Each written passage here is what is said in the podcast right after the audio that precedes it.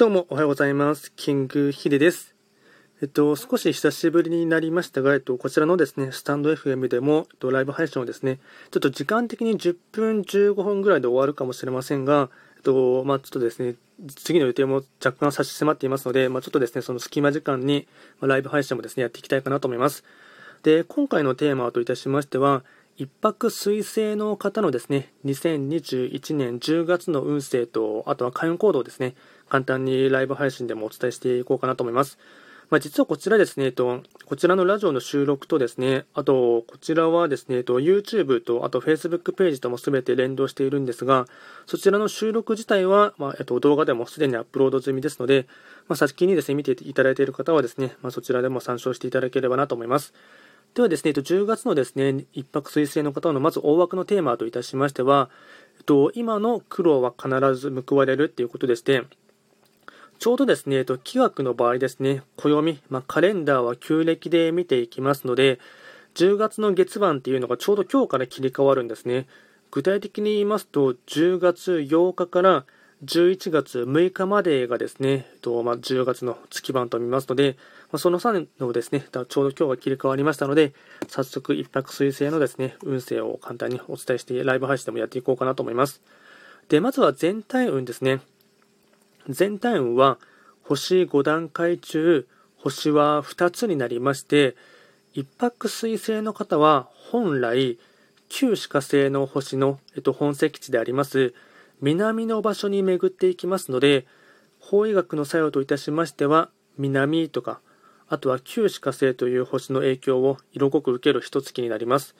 また10月なんですが、2021年の全体の年番とあと月番がですね、すべてきれいに重なるためですね、最も今年を象徴とするような、まあ、集大成というかですね、まあ、とても大事な1ヶ月間になりそうです。でですね、全体のですね、ポイント4つお伝えいたしますが、1つ目、片付けたい課題が多く、精神的にも体力的にも追い込まれる。こちらですね、10月に関しては、一泊水星の周りでですね、いろいろとですね、難儀があるというかですね、まあ、課題とか、宿題とか、そういったものがですね、たくさん降りかかりそうでして、まあ、結構ですね、忙しくなりそうなんですね。なので、それをですね、あの、なんとかやりきろうとかって思いますと、やはりどうしても、まあ、精神的なストレスもあるかと思いますし、あとは体力的にもですね、まあ、タスクが多いっていうのもあってですね、まあ、それをやりきろうとすると、まあ、いろいろとですね、時間には追われそうな一月になりそうです。で、ポイント 2, 2つ目ですね。知恵が働き、先見の明が開きやすいので、将来の方向性を考えるといい。困難の中にチャンスあり。っていうのがありまして、えっと、も一泊水星の方はですね、旧歯科星のというですね、えっと、星の上にですね、開座していきますので、まあ、旧歯科星はですね、別名知恵の星とか、あと知識の星とか、あと、いろいろと、ま、センスが働きやすいって時がありますので、まあ、自分の中でもですね、まわり、かし普段よりかはですね、あの、まあ、脳みそがですね、うんま、活発に動くというか、かつ自分自身のですね、あの、先見の明もですね、ま、センスとかもそういったものもですね、いろいろとキャッチしやすい時なので、まあ、割かしですね、とまあ、今後のあの中長期的なですね、将来の方向性なんかを考えていただくというですね、まあ、いいタイミングになりますし、あとですね、困難の中に、まあ、見えないチャンスというかですね、あのそういったところにですね、あのいろいろと今後の方向性というか、うん、光が見えそうな時がありますので、まあ、その困難の中にですね、その逃げたくはなるかと思いますが、まあ、そこは逃げずにですね、まあ、しっかりと、あのま向き合っていただくっていうのがですね、ま大事な時になります。で、ポイント3つ目ですね。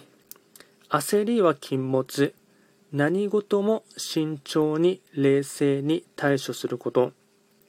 10月に関しましては、まあですね、いろいろとタスクが多かったりですね、あとは片付けたい問題、課題っていうのがありますので、ただそれに関しましては、まあ、あの決して焦らずですね、あのやっていただく。で何事もですね、まあ、慎重に、かつですね、コツコツと、ま冷静に対処していただくっていうのがですね、そのまあ、問題をがですね、まあ、より大きいものにですね、あの広げないためにはですね、やはり焦りは禁物。で、かつですね、まあ、冷静に、わりかし一泊水星の方はですね、もともと持っている性格の性分としてはですね、まあ、冷静というか、結構あの、まあ、どんな時にもですね、まあ、あの困難とかいろいろあったとしてもですね、まあ、割かし他の9つの星と比べますと冷静に対応できますので、まあ、そういった自分自身のですね、えっとまあ、本命を生かしてほしいかなと思います。あとはポイント4つ目ですね。えっと、なかなか思うようにことが運ばない一月、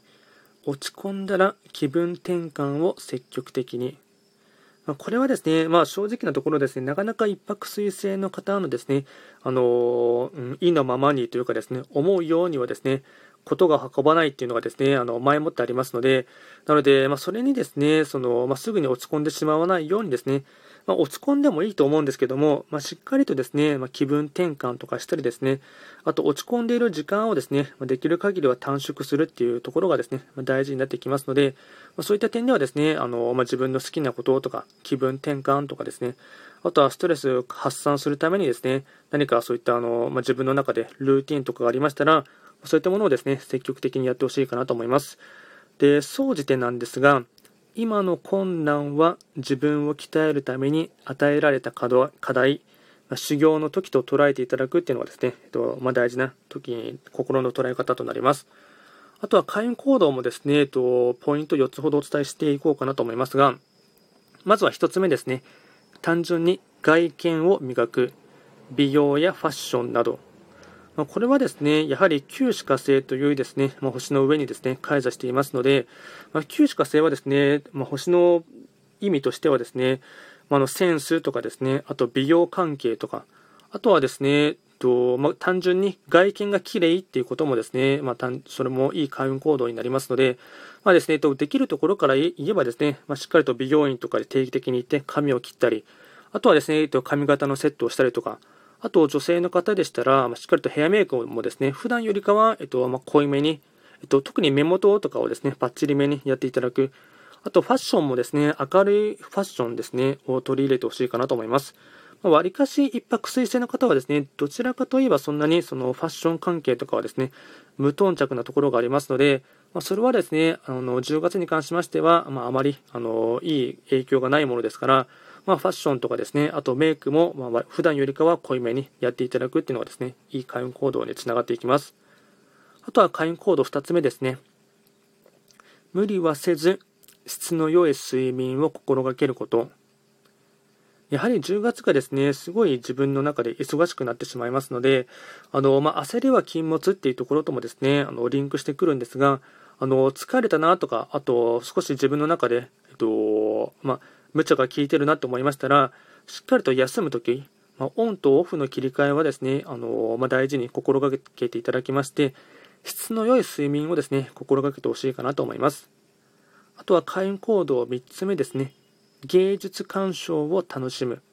映画や美術館などに行くこと。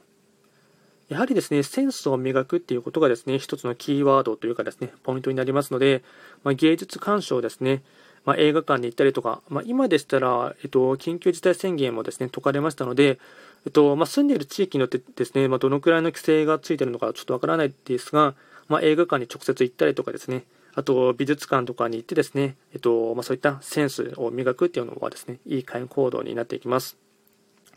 あとは4つ目ですね、神社仏閣や温泉などに行くこと。旧歯科星のですね、火っていうですね、象徴をですね、体の中に取り入れたいので、なので単純に温泉ですね、に行ったりとか、まあ、近場のスーパー銭湯でもですね、全然いいと思いますし、あとはサウナとかを利用していただいてですね、まあ、今でしたらサウナで心が整うとかっていうのもですね、まあ、一つのキーワードととしてですね、まあ、いろんな本とか、あと、ま取り沙汰されていらっしゃるかと思いますので、まそういったのも活用していただきたり、あとは神社仏閣と付帯してしてですね、えっと、恵方参りはですね、もちろん大吉になりますので、まあ、神社仏閣とかに行ってですね、まあ、心身ともに清めるっていうのもですね、いい開運行動になっていきます。あとは最後にラッキーアイテムをですね、いくつかお伝えいたしますと、まずは食べ物に関しましては、ハンバーガー、干物、赤飯。これが、えっと、ラッキーフードになります。ハンバーガー、干物、赤飯。あとはラッキーカラーに関しましては、赤、紫、青。繰り返しますと赤、紫、青色。これがラッキーカラーになっていきます。